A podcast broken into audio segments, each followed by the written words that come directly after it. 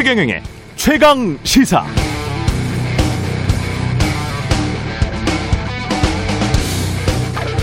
네, 독일 공영방송 도이체벨레가 며칠 전에 홍보가 잘못돼 그렇지 아스트라제네카 백신도 65세 이하에서는 모더나나 화이자 백신과 효과가 비슷하다. 국민들이 아스트라제네카 백신을 기피하면 독일 정부의 백신 접종 계획에 큰 차질을 빚을 수 있다.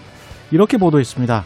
우리처럼 65세 이하에서만 아스트라제네카 백신 접종을 실시하고 있는 독일도 잘못된 보도나 루머 때문에 백신 기피 현상이 생겨서 공영방송이 나서서 이런 보도를 한 건데요. 우리나라는 이걸 언론이 정치적으로 이용하기도 하는 것 같습니다. 누가 1호 백신 접종자가 될 것이라는 될 것인가 이런 보도를 하면서 은근히 백신에 대한 불안 심리를 부추기고 있습니다. 마치 가장 먼저 맞는 사람이 가장 큰 위험을 감내해야 하는 것처럼 대중의 공포심을 자극하고 있는데요. 그동안 하루라도 빨리 백신을 들여오라고 최근 했었을 때와는 또 정반대의 논조죠. 팩트만 말씀드리면 아스트라제네카 백신의 세계 최초 접종자는 1월 4일 영국인 브라이언 핑커 82세 남성이었고요. 이후 유럽 연합 소속 모든 나라들과 호주, WHO 등에서 긴급 승인을 받아서 이 백신을 지금 접종하고 있기 때문에 우리나라에서는 최초일지 모르겠습니다만은 전 세계적으로 보면 한국인 최초 접종자는 수천만 번째다. 이렇게 보는 게 합당할 것 같습니다. 결코 최초가 아니다. 따라서 실험 대상도 아니고 불안해할 필요도 없다.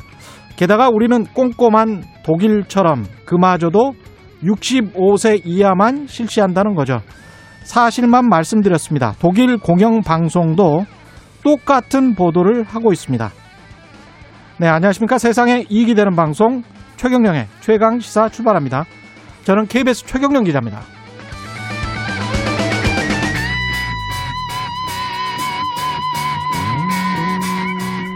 네, 최경령의 최강 시사 유튜브에 검색하시면 실시간 방송 보실 수 있고요. 짧은 문자 50원, 긴 문자 100원이 드는 샵 9730 무료 콩 어플에 의견 보내주시기 바랍니다. 자, 어제 국회 법사위 법무위, 어, 법무부 업무 보고에서 신현수 민정수석 사의 파문을 둘러싸고 여야가 또 충돌했죠. 오늘 1부에서는 국민의힘 유상범 의원 연결해 최근 여러 논란에 대한 야당 입장 들어보고요. 2부에서는 여의도 정책맨 더불어민주당 홍익표 정책위 의장 만나봅니다.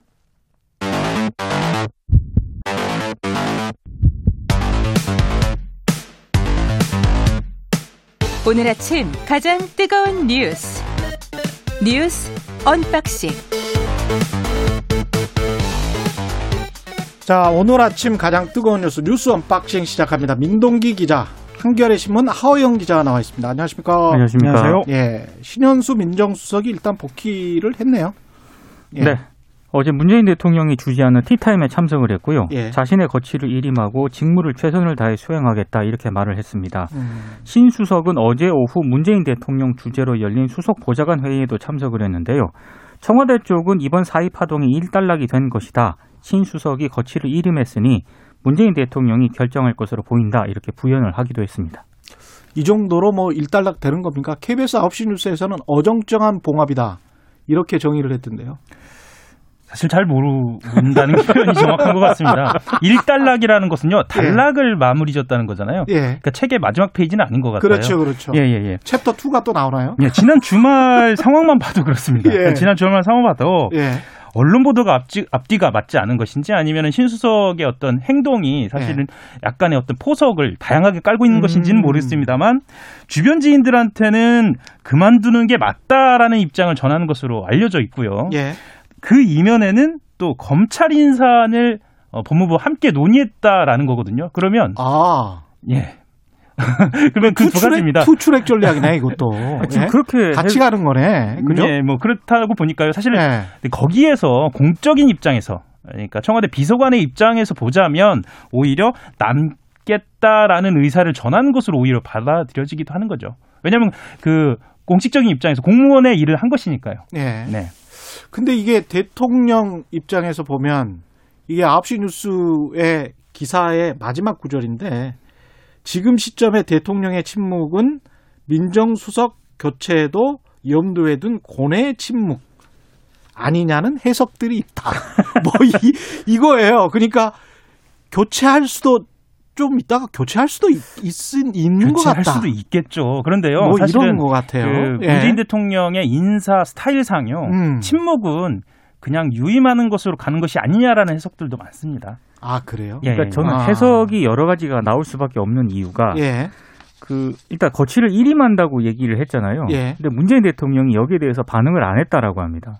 아, 반응을 안 했다. 별다른 입장을 밝히지 않았기 때문에 음, 어, 언론들의 해석이 이제 여러 가지 해석이 나오는 것 같고요. 음. 그럼 도대체 왜 사회 쪽으로 기울었다가 다시 복귀하는 쪽으로 결정을 했느냐? 예. 앞서 이제 하의영 기자도 얘기를 했지만 어제 검찰 중간 간부 인사가 발표가 되지 않았습니까? 그렇죠. 그 이야기 해야 되는데. 예. 예. 근데 이제 그때 어, 신수석이 이 중간 간부 인사 발표할 때 상당히 자신의 의견을 이제 청와대 쪽에 얘기를 한 것 같고 음. 법무부 쪽에서도 이 의견이 상당히 반영이 된 것 같다. 아, 그래서 이런 그런 해석이 하나 있고요. 음. 그래서 이제 좀 복귀 쪽으로 좀 방향을 튼 게 아닌가. 뭐 언론들 해석은 좀 이런저런 이런저런 해석이 나오고 있습니다. 그 법무부가 검찰 중간간부 18명 전보 인사 발표했는데 대부분 그러면 윤 총장 의견이 받아들여진 그런 인사다.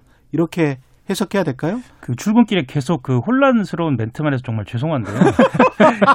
일단은요 이렇게 해석해야 할 것 같습니다. 아, 그러니까 그것도 아닌가 보네. 예, 윤 총장의 뜻을 반영했느냐라는 것은 윤 총장이 공식적으로 입장을 밝히지 않았기 때문에 그건 유보하고요. 예. 일단은 어, 그 청와대를 겨냥한 수사라든가 예. 지금 현재 권력형 비리를 겨냥한 수사들과 관련된 책임자들, 예. 실무 책임자들은 그대로 위임하면서 음. 윤석열 검찰총장 쪽 의견을 어느 정도는 수용한 것으로 어느 정도는 예, 예를 들면. 예. 월성원전 경제성 평가 조작 의혹 수사 중인 음. 대전지검 이상현 5부장, 예. 형사 5장입니다.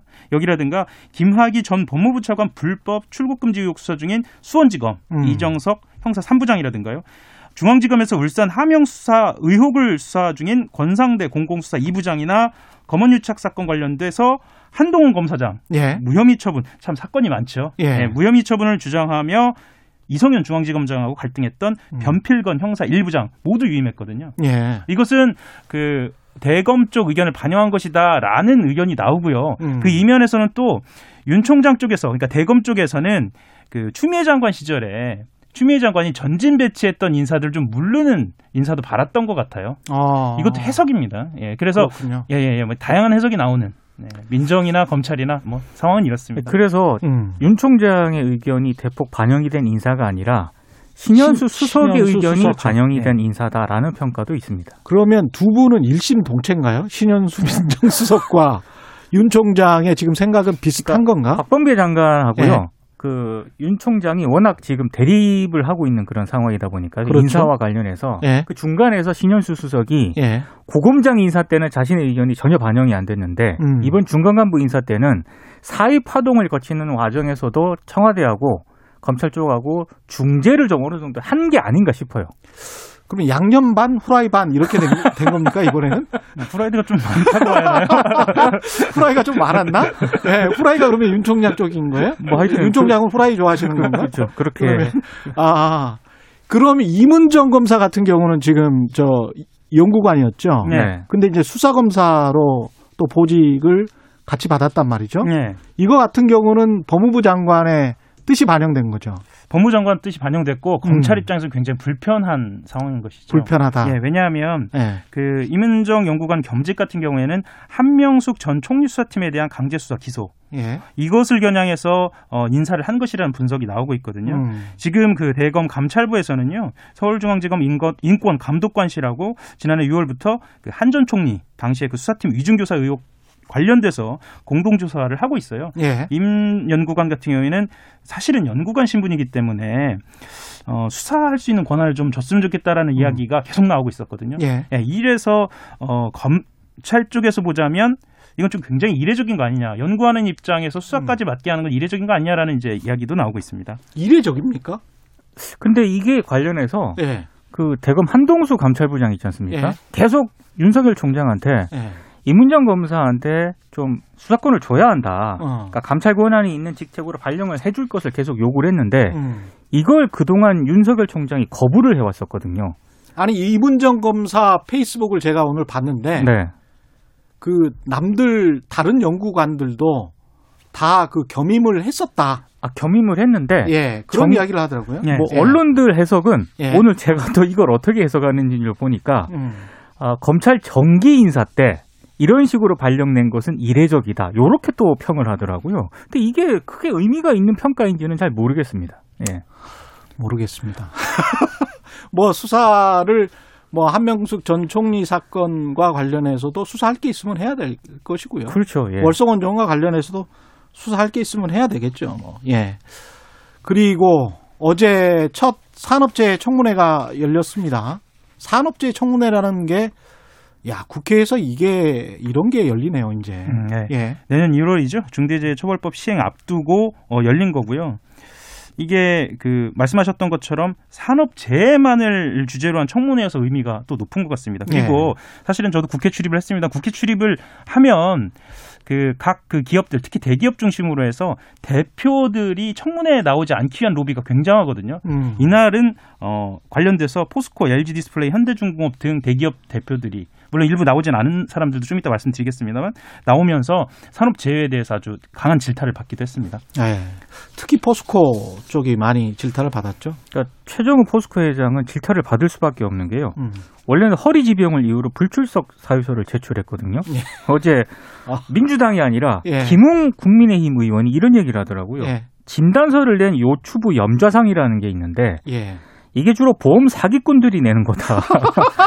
어제 굉장히 직격탄을 쐈습니다. 그래서 굉장히 좀 민망한 상황이 연출이 되기도 했습니다. 예. 그렇군요. 예. 이게 지금 재벌 흉내 냈다가 아주 된통으로 당했네요.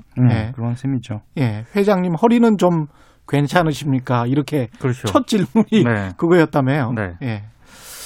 문재인 대통령 제가 오프닝에서도 이야기는 했습니다만은 백신 1호를 문재인 대통령 아스트라제네카 백신을 문재인 대통령이 맞아야 된다. 이렇게 이제 정치적으로 논란이 되고 있는데 야당이 그렇게 음. 저기 계속 주장을 하고 있고요. 예. 그 어제 뭐 정청래 의원이 또 반박을 하고 이런 상황이었는데 어제는 또 민주당 지도부까지 가세를 했습니다. 예. 뭐 이낙연 대표라든가 양양자 최고위원이 음. 백신은 과학의 영역이다. 이런 상황에서 야당이 백신에 대한 불신과 불안을 부채질하고 있다라고 지적을 하니까요. 예. 야당 지도부는 이게 구- 김종인 또 국민의힘 비당 비상대책위원장이 음. 정부 차원에서 누가 어떻게 1차 접종을 해서 국민을 안심시킬지 책임 있는 위치에 있는 사람들이 스스로 판단해야 된다. 이렇게 음. 얘기를 했고 예. 하태경 의원이 어제 또 SNS에서 정청래 의원을 향해서 이런 얘기를 했습니다. 국가 원수가 실험 대상이냐고 이제 정청래 의원이 비판을 했잖아요. 음. 국민이 조선시대 기미상궁이라도 되는가? 음. 대통령이 못 맞을 백신이라면 국민에게도 맞히면 안 된다라고 주장을 했는데 예. 이런 그 정치권의 논란이 너무나도 어처구니가 없었는지 음. 그 이제가 팔림대 그 교수 있지 않습니까? SNS에 어, 지금 양쪽 다 가만히 있어주는 게 도와주는 것이다. 이런 글을 페이스북에 썼더라고요 어제 보니까. 예. 네. 이게 과학자들은 좀 답답할 것 같아요. 그러니까 예. 어제 정원경 청장, 청장도 실제로 음. 이 논란과 관련돼서는 옳지 않다는 입장 우회적으로 밝혔잖아요. 예. 그러니까 어, 이- 특히나 이 코로나 상황과 관련돼서는 정쟁으로 몰고 가는 것이 어떤 음. 정치 세력에도 좀그 유리하지 않다는 것은 본인들도 알 것 같아요. 그러니까요. 이제 바로 예, 진화가 될 것 같습니다. 백신과 예. 관련해서는 앞에 오프닝에서 음. 진행자께서 잘 정리를 한 것 같아요. 한국에서는 지금 예. 이게 이뤄 가지고 논란을 벌일 만한 상황이 아닌 것 같아요. 이- 왜 이러는지 모르겠어요. 그 특히 이제 미국 질병 예방 통제센터 질병 관리청 있잖아요. CDC 쪽에서는 우리가 코로나에 관해서 모르는 것을 쫙 나열을 해 놨거든요. 네. 그러니까 과학자들도 모른다 이것은. 근데 그게 이제 접종을 70%를 해야 되는지 85%를 해야 면역 집단 면역이 되는지를 지금 확인을 못 해줘요. 미국의 과학자들도. 이게 네. 모른다는 거예요. 음. 그래서 초기에는 60% 이야기 나왔다가 지금 70% 한국에서는 70% 이야기 나오잖아요. 네. 근데 85%까지 미국에서는 이야기가 나왔었거든요. 근데 CDC 홈페이지를 가보면 아직 모르겠다. 음. 85%까지 가야 집단 면역이 되는 건지 모르겠다는 거예요. 그래서 모르겠다는 거를 쭉 나열을 해준 게 저는 훨씬 더 신뢰가 가더라고요. 음. 이게 과학이 모르는 거에 모르는 게 있어요 지금. 네, 모르는 걸 모른다고 이야기를 하는 것이 중요한 것이죠. 그렇죠. 예, 예. 근데 지금 다 아는 것처럼 음. 하면서 이렇게 사람들을 정치적으로 몰고 가니까 그게 조금 좀 아쉽습니다. 저는 중요한 건 26일부터 시작되는 접종이요. 예. 어느, 얼마만큼 치밀하게 협, 국민들이 적극적으로 참여하도록 하는 것인가. 음. 그게 중요한 것 같거든요. 거기에 그렇죠. 좀 집중을 했으면 음. 좋겠습니다. 그리고 이 상황도 접종을 지금 계속 해야 되는 상황 이것만 지금 확실한 거예요. 그렇죠. 네. 예. 예. 심지어는 자연 면역이 생긴 사람도 무조건 접종하라는 거는 CDC의 권고거든요. 변이 때문에. 그죠? 예, 변이 예. 때문에 무조건 접종해야 된다. 그런데 이제 그런 이야기는 그 덜하고 누가 먼저 맞느냐 이걸 가지고 자꾸. 이제 부추기니까 뭔가 불안하다는 것처럼 이야기를 하니까 뭐 큰 일은 없을 것 같습니다. 지금 현재 과학적으로 규명된 거는 그렇습니다. 예. 뉴스 unboxing 민동기 기자 그리고 한겨레 에, 하어영 기자였습니다. 고맙습니다. 감사합니다. 예. KBS 1라디오 최경련의 최강 시사 듣고 계신 지금 시각 7시 36분입니다. 오늘 하루 이슈의 중심. 당신의 아침을 책임지는 직격 인터뷰. 여러분은 지금 KBS 1라디오 최경영의 최강 시사와 함께하고 계십니다. 네, 사의를 표명했던 청와대 신현수 민정수석이 어제 업무에 복귀하면서 자신의 거취 문제를 문재인 대통령에게 일임했습니다. 하지만 신 수석의 사의 표명 두고 여야 간 갈등 불거졌는데요. 어제 열린 국제 아, 국회 법사위 전체 회의에서는 이 문제를 놓고 여야 간 설전이 벌어졌죠. 이런 가운데 법무부 중간 간부급 인사도 단행됐습니다. 국민의힘 법사위원인 유상범 의원 전화로 연결돼 있네요. 안녕하세요. 예, 반갑습니다. 예, 안녕하십니까. 네. 법사위 전체 회의가 열렸고 박범계 법무부 장관도 참석을 했습니다. 네. 신현수 민- 민정수석 사의 표명 그 논란 충분히 해명이 이루어졌다고 보십니까? 뭐 전혀 해명은 된 게 없습니다. 그래요? 아니 예. 뭐 어떤 게 궁- 궁금하셨었던 건가요? 예, 뭐 가장 궁금한 거는 예. 그 민정수석이 검찰 인사에서 중요 그 결제 라인에 있는데 예. 완전히 배제된 상태로 그 검사장 인사가 발, 발표가 됐습니다. 민정수석이 배제된 것이 예. 아니냐? 네. 예. 그리고 그로 인해서 지금 대통령까지 패싱된 게 아니냐 하는 논란이 있는데 예. 어, 법무부 장관이라는 분이 나와서 청와대 발표에 가름한다. 뭐 이런 식으로 답변을 일관하고 그, 그 내용이나 어, 과정에 대해서는 전혀 언급을 안 해서 예. 사실상 의혹을 더 증폭시켰죠. 해소한 게 아니라. 대통령도 패싱을 한 게 아닌가라는 거는 그러면 어떻게 되는 건가요? 박범계 법무부 장관이 본인 그냥 의지대로 인사를 한 다음에 대통령에게 사인을 받았다 이런 말씀이신가요? 아니 그런 의혹까지도 지금 대- 청와대에서 예. 충분하게 그 정상적인 과정에서 이루어졌다면은 음. 어 민정수석이 장관과 협의를 통해서 대통령의 재가를 얻는 과정을 겪어야 되는 이제 치러야 되는데 예. 그런 과정이 완전히 생략된 상태입니다. 그러니까 민정수석의 보고 없이 대통령이 결재라는 건 있을 수 없지 않습니까? 음. 어, 그러, 그러다 보니까 당연히 민정수석이 패신됐으면 대통령도 패신된 게 아니냐는 의혹이 나올 수밖에 없는 거고요. 예. 그 박범계 장관은 답변에서 인사 과정에 문제가 없었고 검찰에 여론몰이가 있었다. 이런 발언을 했습니까? 네, 전형적으로 이제 프레임 전환용 말씀이신데요. 예. 어, 박봉계 장관도 민정수석과 조율이 되지 않고 이견이 있었다. 그래서 그리고 그 과정에서 대통령의 재가가 있었다 이렇게 말씀을 또 하시거든요. 예. 적어도 민정수석이 패싱됐다는 거는 확실히 인정을 하신 거고요. 음.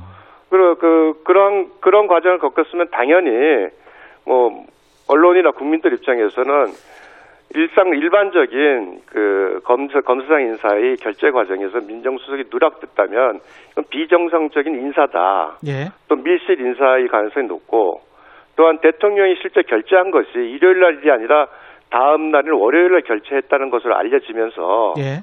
그럼 일요일 발표에서는 사실상 대통령이 제가 한 건 맞느냐 예. 그 의혹이 나올 수밖에 없는 거 아니겠습니까? 박 장관은 신현수 수석과의 불화설에 관련해서는 즉답을 피하면서 이렇게 이야기를 했네요. 개인적인 관계가 있습니다만 그것을 인사와 결부시켜서 이야기할 성질의 것은 못 된다. 그냥 개인적인로 무슨 감정이 있을 수는 있지만 그게 인사와 결부된 것은 아니었다. 뭐 이런 답변인 것 같습니다. 그 질문 취지는 예. 어, 민정수석과 박범계 장관 간에 패싱을 할 정도로 관계가 안 좋았냐 예. 하는 그런 식의 취지의 질문이었던 걸로 기억하는데요. 예.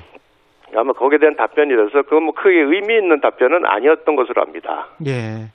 그러면 지금 이제 민정수석이 패싱 논란, 패싱 논란이 된 그 인사는 야당에서는 어, 추미애 버전 2다 이렇게 생각을 하시는 거죠?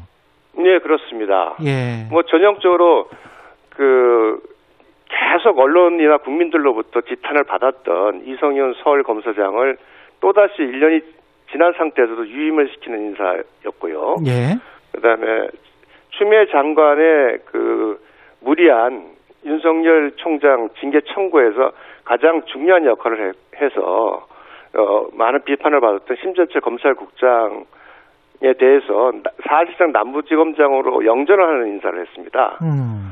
그러니까 이거는 친정부 검사는 어떠한 비난을 받거나 잘못을 했다고 했어도 영전이 되고 또 그렇지 않은 검사는 어 항상 내치는 이런 인사가 바- 계속 반복이 되고 있는 걸 그대로 보여줬지 않습니까? 예. 추미애 장관 때 그 했던 그 인사의 행태가 박범계 장관에서도 똑같이 이어진 겁니다. 그 어쨌든 어제 신현수 민정수석이 복귀를 했고 문재인 대통령의 거취를 일임했다. 이렇게 지금 보도가 나오고 있고 이것까지는 뭐 사실인 것 같은데 네 네. 이게 어정쩡한 봉합이 될지 아니면 계속 가게 될지 민정수석 앞으로 어떻게 될 것 같습니까? 어 현재 지금 민정수석의 복귀는 예.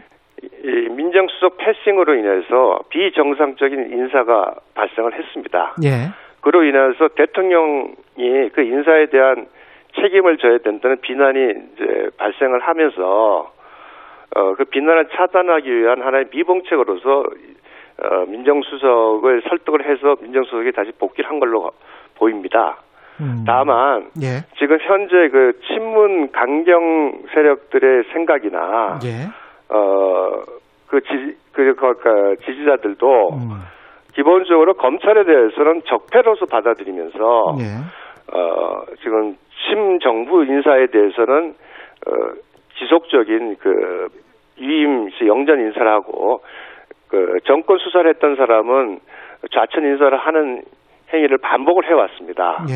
그것이 반복된다면 어 그 민정수석과 그뭐 박범계 장관의 갈등은 언제든지 재현이 될 수 있고 또 친문 강경 세력과의 갈등도 언제든지 재현이 되기 때문에 음. 이것은 영원히 뭐 그 서로 간에 어떤 화해를 했다기보다는 아주 일시적인 미봉책이다 이렇게 보고 있습니다.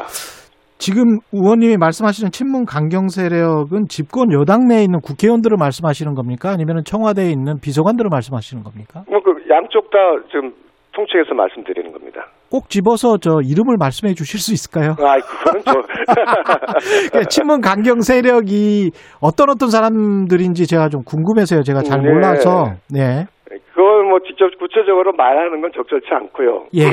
지금까지 지금 인사에서 박범계 장관을 필두로 해서 많은 사람들 옆에서 그 지금까지 인, 그 검찰에 대해서 예. 아주 강경한 입장을 보여왔던 많은 사람들이 있습니다, 실제로. 예. 그런 사람들은 친문 강경 세력이고 그 사람들이 지금 그 어떤 주도하고 있다 그런 말씀이신가요? 예, 저는 그렇게 보고 있습니다. 어제 중간 간부급 그 차장 부장 검사 인사 단행됐는데요. 이건 네. 어떻게 보십니까? 그거는 어떤 그 미- 신현수 민정수석의 복귀와 예. 어, 일면 좀 연결된다고 보고 있습니다. 아. 결국은 예. 신현수 민정수석이 복귀한다면 명분이 있어야 되지 않겠습니까? 예. 그 명분으로서 음. 중간 간부 인사에서 뭐 우리 소위 핀셋 인사나 예. 정권 수사 뭐 추진했던 그 검사 또는 이성윤 검사장에게 반기를 들었던 검사들에 대해서 자천 인사를 하지 않는 형, 모습을 보임으로써 어, 이 신현수 수석의 청와대 복귀에 대한 하나의 명분을 준 것으로 이렇게 생각을 하고 있습니다. 지금 이번 인사를 보면 월성 1호기 경제성 조작 의혹과 관련된 검사, 그다음에 김학의 전 법무부 차관 출국 금지 위법 논란과 관련된 검사는 계속 유임됐잖아요. 네, 그렇습니다. 예, 이거는 이 두 사건은 지금 야당이 어, 가장 신경 쓰면서 정권형 비리, 정권 차원의 비리가 있는 것 아닌가 이렇게 지금 생각하고 있는 중요 수사에 들어가는 거죠. 네, 그렇습니다. 예, 그래서 이 부분에 관해서는 좀 만족을 하십니까? 그러면 검찰 인사?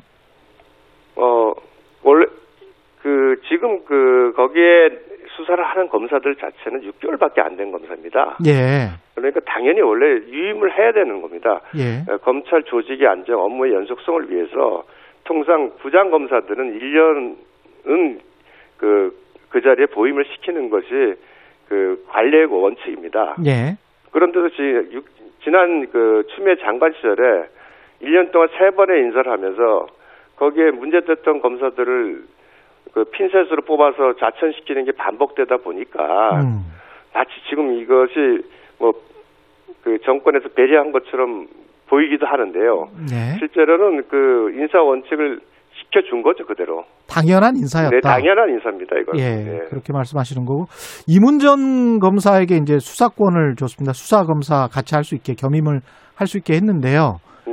이것에 대해서는 어떻게 생각하십니까? 그래서 어제 법무부 장관이 이문 대검 연구관에게 수사권을 주는 예가 없습니다.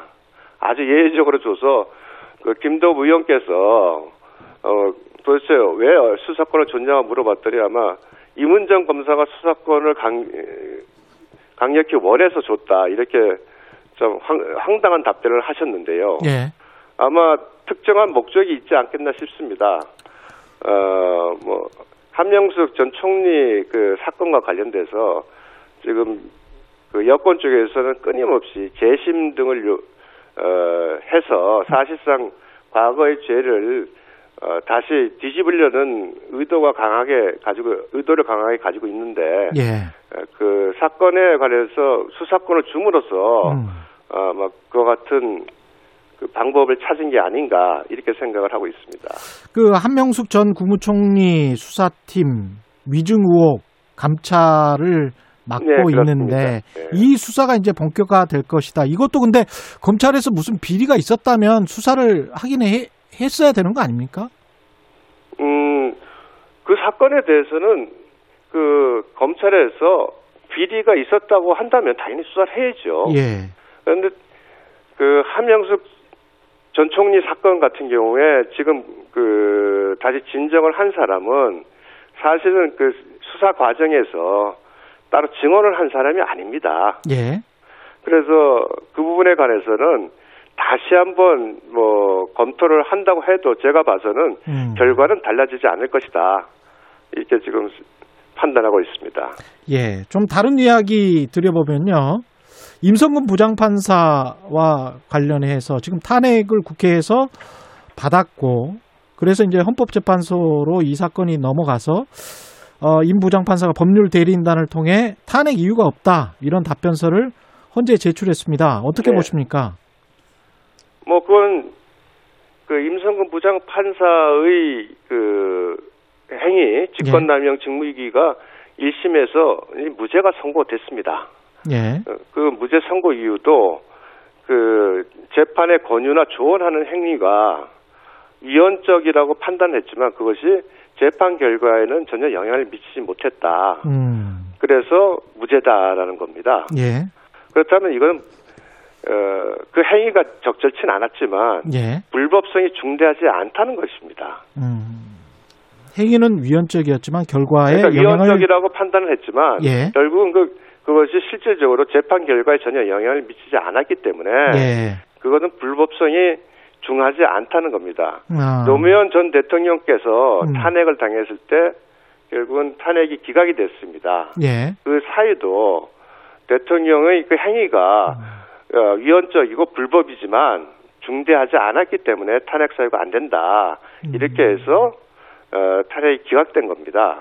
예. 임성근 판사도 그와 같은 논리로 본다면 음. 결국은 뭐 기각이 될 것으로 예상이 되는데 예. 뭐 아시다시피 2월 28일 날 임성근 그 부장은 임기가 그 끝나죠. 판사 임기가 끝납니다. 예.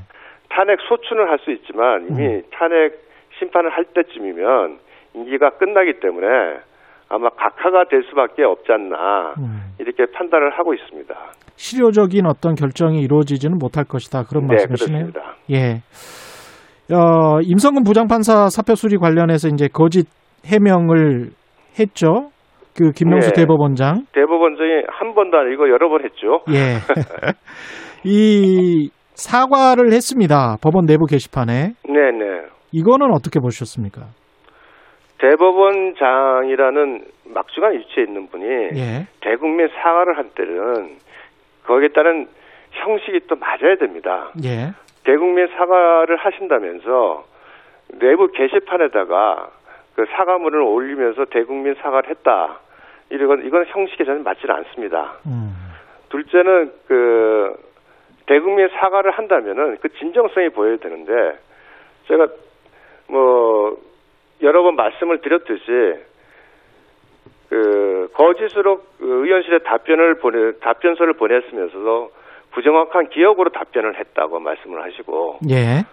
그 녹취록에도 다 나와 있습니다 나와 있습니다만 그 탄, 정치권의 탄핵 논란 때문에 사표를 수리하지 못한다라고 명확히 말을 했음에도 불구하고 정치적 고려가 있지 않았다는 걸 또다시 그 사과문에 밝혔습니다. 예.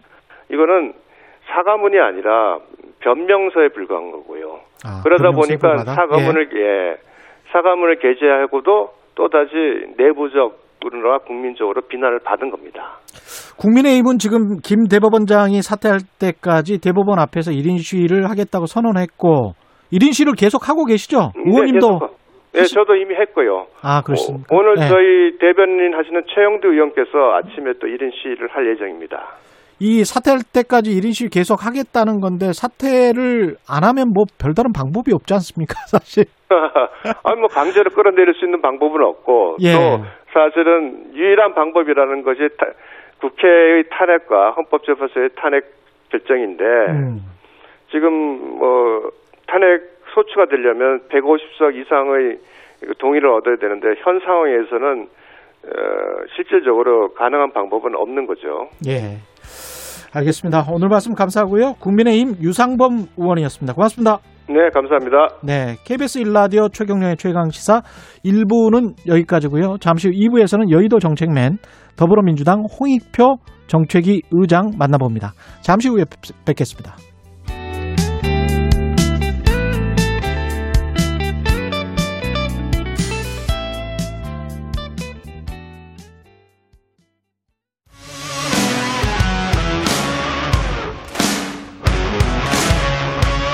오늘 하루 이슈의 중심 최경영의 최강 시사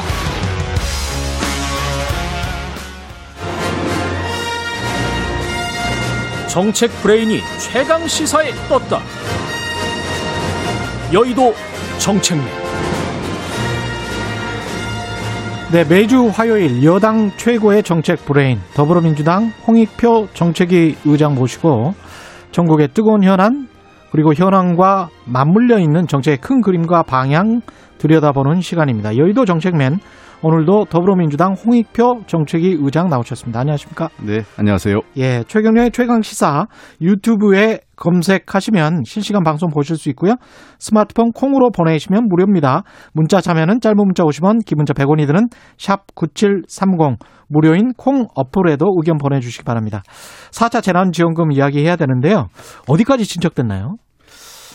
네, 지금 그 지난주 말에 그 당에서 입장을 좀 전달을 했고요. 예. 그걸 바탕으로 그 기재부에서 어 주말에 자, 그 작업을 했던 것 같습니다. 휴일 내내 예. 작업을 해서 어제 기재부 예산 2차관으로부터 예. 어 제 그 제가 보고를 받았고요. 음, 또 관련된 내용을 갖고 이제 또 그 오후 늦게 예. 그 정, 그 경제부총리, 그다음에 청와대 정책실장 그리고 예. 저하고 다시 만나서 예. 어, 몇 가지 쟁점에 대해서 좀 논의를 해서 예. 아마 또 오늘 중으로 또 조금 그 당의 의견이 수, 그 반영된 수정안이 좀 제출 제시될 것 같고 다시 정부예요. 네, 네. 예. 아니, 정, 이제 저희가 제가 의견을 좀 줘- 줬기 때문에요. 음. 그러면 이제 정부에서 조금 더 수정해서 반영된 의견이 좀 올 것 같고 해서 음. 어뭐 빠르면 뭐 어, 내일 아, 오전 정도 뭐 그 아니면 뭐 한 내일 오후 늦게라도 내일 오전 네 빠르면 내일 오전이나 예. 네, 늦으면 내일 한 오후 늦게 정도 어 결론이 나지 않을까 싶습니다. 아 당정 협의까지 다 마친 확정안이 나오는 아, 거군요. 일단 실무 당정까지고요. 예. 네, 그 그걸 바탕으로 해서 어 그 논의를 거치는 거기 때문에 실무 당정에서의 합의가 아마 그 정도 협의가 그 정도 끝날 것 같습니다. 지금 가장 그 관심이 가는 것은 지원금의 규모가 어느 정도일까 음. 이건데 어느 정도입니까? 뭐 아직 저 협의 중이라서 제가 구체적으로 말씀을 못 드리겠고요. 예, 뭐 지원금의 규모가 얼마냐 이게 중요한 게 아니라 예, 아, 지금 현재 코로나19로 피해를 보고 계신 분들과 음. 또 여러 취약계층 또그 어려움을 겪고 계신 분들이 있기 때문에 그런 분들에게 어 그 효과적인 지원이 이루어질 수 있을 정도가 반영이 됐느냐 안, 안 됐느냐가 제일 중요한 것 같습니다. 그 여당 쪽에서는 어느 정도 액수를 크게 하고 그다음에 기재부 쪽에서는 그것을 줄이는 작업이었습니까? 입장을 전달하고 그걸 조정하는 작업이 어, 어 일단은 규모를 갖고 뭐 뭐 적다 많다 이런 얘기를 접근하지는 않았고요. 예, 어떤 항목에 대해서 어 예를 들면 이거를 넣어야 될 거냐 말아야 될 거냐. 예, 그다음에 또 이 그 만약에 넣었을 때 어느 정도를 지원할 거냐, 지원의 음. 수준을 어느 정도로 할 거냐 예. 이런 문제를 갖고 아무래도 당의 입장이라는 것은 당은 어 그 국민들과 직접적으로 그 저 접촉하고 있고 의견을 듣다 보니까 음, 피해 피해 지원이나 또는 지원 대상 규모 이런 것들을 좀 더 어, 높이려고 또 마, 많이 하려고 하는 것이 기본적으로 당의 입장이라면 예, 아무래도 예산 당국 입장은 그 저 국가 재정을 담당하다 보니까 어 여러 가지 재정의 건전성이라든지 전반적인 지속 가능 재정의 지속 가능성 등을 고려해서 음, 어 판단하기 때문에 어 저는 그 두 그 이 입장이 그 서로가 그 균형을 잡고 논의할 필요가 있다 생각을 하고 있고 예. 현재 그런 식으로 논의가 잘 진행되고 있습니다. 정부가 애초 제시했던 그 규모는 제가 이제 규모를 계속 말씀드려서 12조 네. 어, 라고 보도는 나왔던 것 같습니다. 네.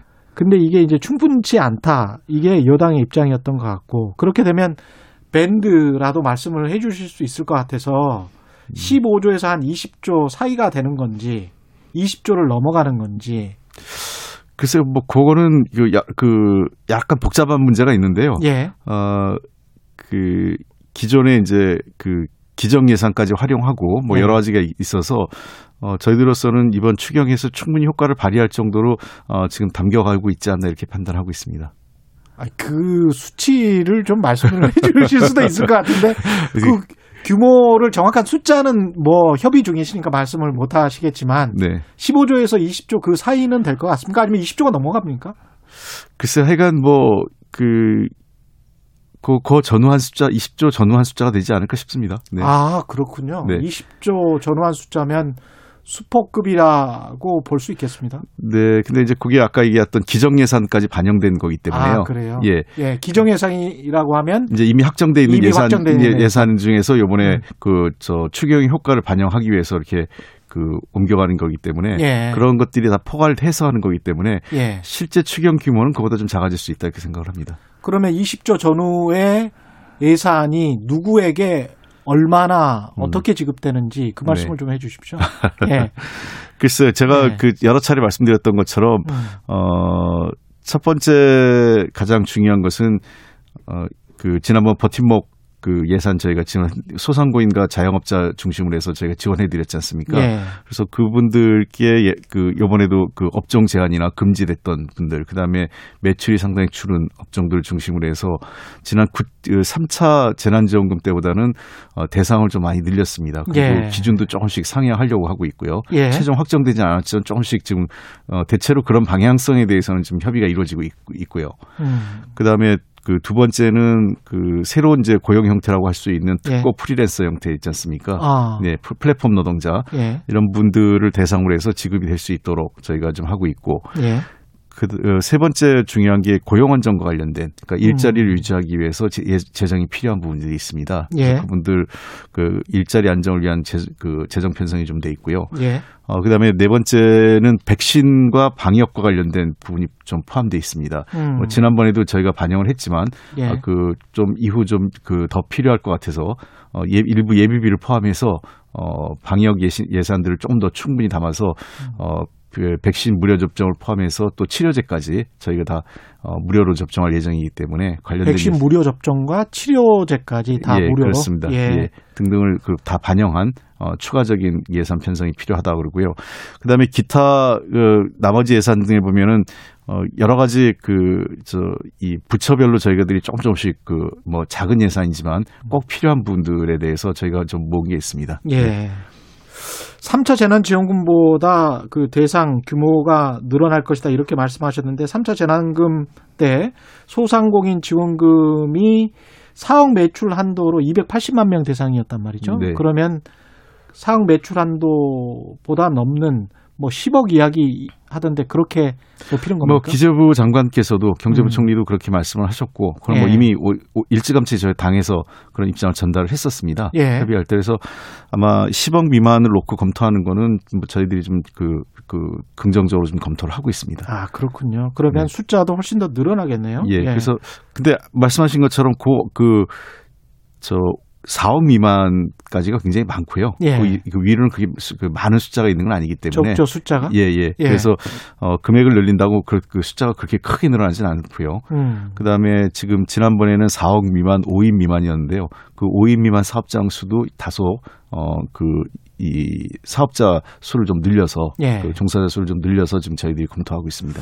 근데 참 기준을 잡기가 힘들 것 같은 게 업종별도 그렇습니다만 업종 내에서도 천차만별이잖아요. 네. 청취자 2938님도 이런 의견 주셨는데요. 제가 아는 지인은 코로나로 장사가 더 잘 된다고 하는데 저번에도 그렇고 재난지원금 받았다고 그러네요. 정작 힘든 사람에게 지원되는 거 맞나요? 이렇게 말씀하셨는데 이게 이제 소득 파악이 잘 안 되니까 이럴 수밖에 없는 겁니까? 그, 그렇습니다. 예. 현실적으로 그 소득 파악이라는 것이 상당히 늦게 이루어지, 그, 저, 이루어지고, 그 다음에, 피해, 그, 어떤 분들을 어- 아주 특별한 케이스를 잡아내려다 보면, 예. 전체적으로 어떤 그 지급의 효율성이 떨어지는 면도 있습니다. 아, 예. 그래서 자연스럽게 저는 그, 저, 재난지원금이 들어가면, 음. 어, 나중에 그 소, 충분히 뭐 예를 들면 그 코로나에 별 영향을 안 받고 소득이 느신 분들은, 예. 어, 세금의 형태로 이후에 정산이 되기 때문에, 어. 예, 그 그런 부분에 대해서 지금 당장 지- 지원금이 들어간다고 해서 예. 어 뭐 그분들한테 그냥 그냥 큰 혜택이 그냥 간다 이렇게만 보실 필요 없다 이렇게 생각을 하고요. 어차피 이전 소득이니까 그만큼 네. 소득이 늘어날 테니까 네. 만약에 돈을 많이 벌었다면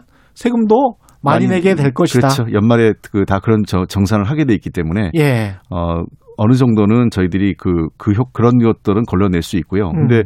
만약에 이제 그런 것들 너무 엄격하게 하려고 하다가 하- 하다 보면은 예. 실질적으로 지원을 하기가 되게 어렵기 때문에 어, 지금 외- 외국 같은 경우도 대부분 어, 우리와 같은 그 조건 이렇게 될수 있으면 조건을 낮추고 음. 어, 그 일반적인 지원을 하는 것이 일부 그 외국 정부에서의 선택하는 정책적 선택입니다. 그러네요. 이게 사각지대를 또 해소하려고 하면은 예. 이런 문제가 발생할 수도 있고 그렇겠습니다. 네. 예. 그러니까 그 너무 엄격한 조건을 하면 사각지대까지 같이 지원을 하기 훨씬 더 사각지대까지 지원을 하기 어려워지고요. 어려워지겠네요. 예, 그렇습니다. 예. 그렇다고 이제 문턱을 낮추면은 자연히 뭐 소위 얘기해서 모럴 해저 같은 게 생길 수 있겠죠. 그렇죠. 근데 그런 부분들은 어 연말에 음. 어그 소득 파악을 통해서 회수하는 방향이 있기 때문에 예. 저희들이 그 꼼꼼하게 그 살펴봐야 되고 이번 기회에 국 저희가 계속 예, 기재위에서도 저도 상임위 할 때 문제 제기를 했던 건데 예. 국세청을 중심으로 해서 이 소득 기반을 그 실시간으로 파악하는 시스템을 이번 기회에 좀 구축을 해야 되지 않을까 생각을 합니다. 예. 청취자 한청정님은 현금 장사하는 분들 소득 신고 안 된 자영업은 어떻게 걸러지나요? 이것도 마찬가지로 음. 쉽지 않겠습니다. 네, 하여간 뭐 정책을 하다 보면은 예. 뭐그 모든 뭐그뭐 100가지 경우가 있다면 100가지 경우를 다 잡아낸다는 게 예. 어, 사실상 쉽진 않습니다. 좀뭐 음. 그 한계성을 인정하는데 예. 어, 가능한 정책적 수단을 높이고 어, 그런 부작용을 최소화하려고 하는 그 제도 개선을 해나가는 노력이 필요하다 생각을 합니다. 음. 어, 지금 저희가 재난지원금을 지난, 지난 세 차례 지급하면서 나름 조금 정교화됐고요. 그래서 차, 자세히 보시면 1차 재난지원금 때 전국민 재난지원금을 했던 거는 그 당시에는 피해를 특정할 수 없었고 예. 그다음에 그 전혀 그때는 어 아무런 데이터 자료가 없었던 상태였고요. 그리고 두 번째는 어 사실 그 당시에 조금 어그 코로나가 종식되는 거 아니야 그런 느낌이 좀 있었습니다. 예. 그래서 어 전국민 재난지원 그때는 사실은 그 전국민에 드린 게 경기 활성화 차원에서 음. 어, 했고 실제로 경기 활성화 효과가 제일 컸던 것으로 저희들은 예. 파악을 하고 있는데 어, 이후에 코로나가 지금 확산되다 보니까 어, 지금은 경기 활성화에 관련된 지원금은 조금 더 우리가 음. 좀 시점을 좀 파, 봐, 봐야 되는 시점이고 예. 지금은 장기화되면서 피해가 어느 정도 특정화된 집단의 그 음. 계층과 집단에 저희가 좀 그 진앙 지원금을 두텁하게 드려야 되는 것 아니냐 이런 판단을 하고 있습니다. 예. 청취자 8144님, 인천의 화물기사인데 악정고투 중입니다. 이런 분들 같은 경우 이제 플랫폼 노동자도 그렇고 특수고용직 예. 노점상도 그렇고 사각지대가 될 수가 있지 않습니까? 네네. 이번에 좀 포함이 많이 됩니까? 아까 슬쩍 말씀하셨는데. 예, 저희들이 최대한 하여간 노력은 하고 있습니다. 예. 그 근데 정말 그 이- 이런 그 정책을 하면서도 저희가 좀 답답한 거는 음. 어 정말 어려운 분들, 그러니까 소위 그 과세 자료도 없고 예. 그다음에 소득 신고 자료도 없는 분들이 계세요. 있습니다. 어, 예. 그런 예. 분들에 대한 지원을 하는 방법이 참 없어서 그런 부분들에 대해서 마지막 방법은 저희가 이제 예산 당부하고 하는 거는 음. 어 지방자치단체에 이제 본인이 신청하는 음. 신청해서 그거를 일정한 조건이 되면 어 지원하는 방식까지도 저희가 열어 놓으려고 지금 검토를 하고 있습니다. 이게 정부도 같은 입장입니까? 이, 이 부분과 관련해서는 네네. 특수고용직이랄지 플랫폼 예, 예. 노동자는 그럼 그거는 저 지난번 그 3차 재난지원금 때도 지급을 좀 했었고요. 예. 이번에 조금 더 대상을 좀 넓히자는 것입니다. 예, 그렇군요. 소득 하위 40% 네. 이, 이쪽에 일괄 지급하자 예. 이런 논의도 이- 있는 것 같은데요. 글쎄 뭐 그런 아이디어 차원에서 논의가 있을 수 있었는데 아직 그 예. 확정된 내용은 아닙니다. 아 확정되지는 않았고요. 네. 그렇게 되면 소득 하위 40% 저소득층에 일괄 지급하게 되면 거의 이제 보편적 지급과 비슷한 수준으로 가는 것 같기도 한데요. 그러면서 어, 이제 예. 온통 그 기준이 되는 것들 있지 않습니까? 네. 누구는 장사가 잘 되고 누구는 장사가 안 되고 이런 것들도 좀 해소할 수 있지 않을까 그런 생각도 들기도 하고요. 예, 그 하여간 그- 그런 방안 여러 가지 방안들을 저희들이 검토하고 있고, 예. 근데 가- 뭐 예산 당국 입장에서는 재정에 감당할 수 있는 재정 예. 여력을 좀 봐야 되는 거고, 음. 어뭐 당도 어 당은 최대한 국민의 어려운 부분들, 아픈 부분들을 해소해 드리려고 노력하는 것들 그 두 가지를 잘 절충해서 가장 효율적인 방안을 만들기 위해서 지금 노력하고 있습니다. 이 4차 재난지원금을 확정하고 대통령은 코로나에서 벗어나는 상황이 되면 국민 위로 지원금, 국민 사기 진작력 지원금을 검토할 수 있다. 네. 이렇게 언급을 했는데 김종인 국민의힘 비대위원장은 대통령이 국가 재정에 대한 기본 개념은 이해하는지 의심스럽다 이렇게 비판을 했고 안철수 국민의당 대표는 대국민 사기극이다. 이렇게 말했습니다. 글쎄요. 뭐 야당 그 지도자들 입장에서야 뭐 비판하실 수 있겠지만 예. 어, 국민들이 그 지금 현재 겪고 있는 어려움을 조금 더 세밀하게 좀 살펴봤으면 좋겠다 생각이 듭니다. 음. 어, 그 동네 시장에 한번 나가 보시거나 또 주변의 사람들을 그 만나 보시면 예. 어, 굉장히 어려우세요. 정치인들 사실 만나는 사람들이 뭐 저는 솔직히 얘기하면 정치인들이 만나는 사람들은 어, 뭐 요즘 술자리도 뭐 이렇게 뭐 음- 저녁 먹는 자리도 네 명으로 제한되다 보니까 예. 그래도 괜찮은 사람들 만납니다. 괜찮은 사람들이라는 거는 뭐 소득이 괜찮은 그렇습니다. 사람들. 예. 그런 사람들만 얘기만 듣다 보면 음. 어, 정말 어려운 분들 얘기를 못 듣습니다. 저는 그래서 어, 그 정치인들이 자기가 느끼는 것보다 음. 훨씬 바닥에 또 현장에서의 어려움은 크다 이런 음, 그 느낌을 좀 갖고 예. 이 문제를 정치로 접근하기보단 어떻게 하면 더 좋을까 좋은 안을 내주셨으면 좋겠어요. 예. 재정에 대해서 모른다라고 얘기하는 것 자체가 제가 보기엔 지나치게 그저 그 단정적으로 얘기하시는 거고 그 음. 지금 이, 이, 문, 이 문제를 갖고 논의하는 거는 어, 여당의 정, 정책 파트도 하지만 기재부하고 예산 당국하고 다 하는 건데 예. 그 그런 거, 내용을 다 보고받고 대통령께서 어, 판단하시는 거를 그걸 뭐 모른다라고 이렇게 얘기하는 거는 제가 보기엔 지나치게 어, 그 상황을 좀 단순화하고 정치 공세로 하는 거 아닌가 싶습니다. 음. 돈을 투입해서 GDP가 높아지면 그 부모가 커지기 때문에 네. 그렇기 때문에 이제 부채 비율은 좀 낮아지는 그런 효과가 있으니까요. 네. 예. 그걸 그- 이제 노리는 거겠죠, 정부 여당은. 어, 지금 저희가 지난번에 그 발표된 작년도 소득분위 구조를 발표 어, 나왔는데요. 예.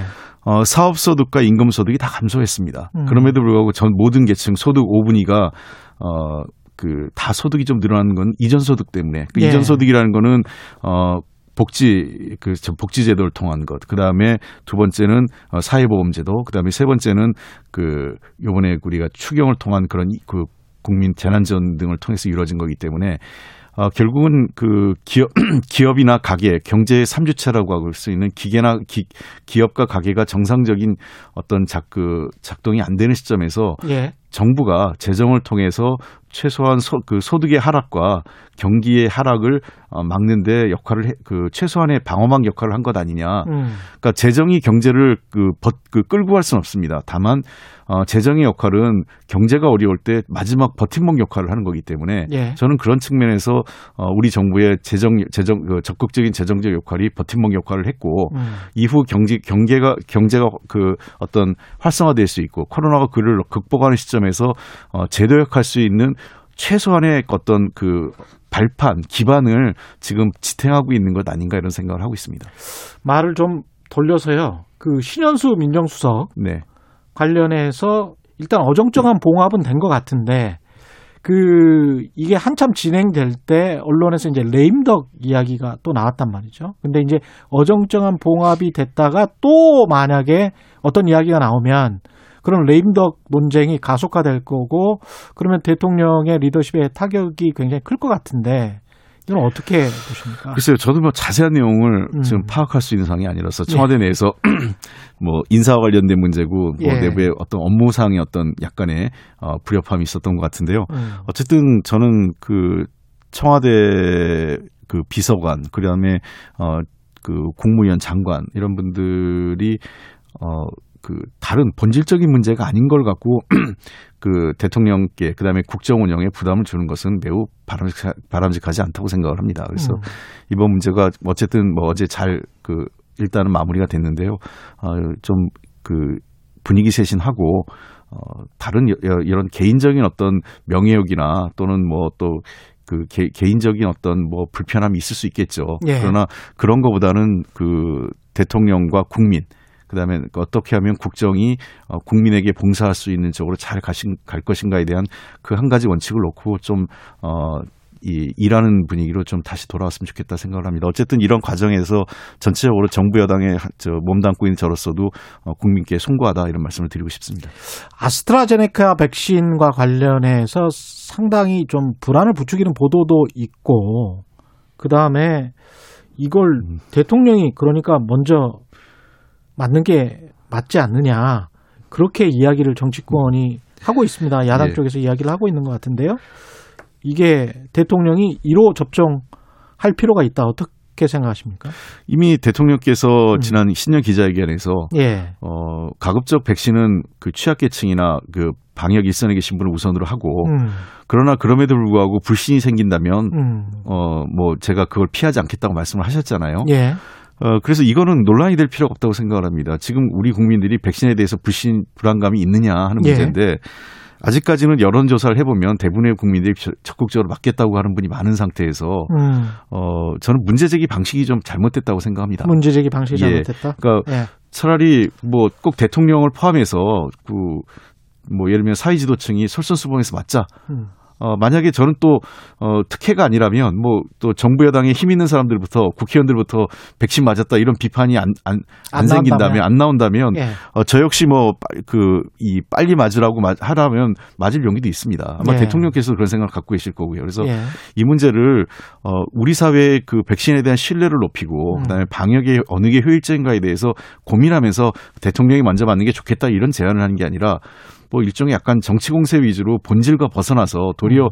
백신에 대한 불안감을 자꾸 부추기면서 이런 것을 정치 공세를 이용하는 것은 글쎄요 대권 대선 후보까지 나오고 여, 여당 야당의 한때 예. 그때 여당이었죠 그 당시에는 음. 어, 정당의 원내대표까지 했던 유승민 대표나 또 안철수 대표 등등이 그런 식으로 문제 제기를 하는 것은 저는 좀그그 정도 무게감이 있는 정치인으로서는 저는 좀 그 좀 그 협량한 어 말씀이다 이렇게 생각합니다. 협량하다. 예. 예. 말씀 감사하고요. 여의도 정책맨 더불어민주당 홍익표 정책위 의장이었습니다. 고맙습니다. 네, 감사합니다. 공정, 공익, 그리고 균형. 한 발짝 더 들어간다. 세상에 이익이 되는 방송. 최경영의 최강 시사.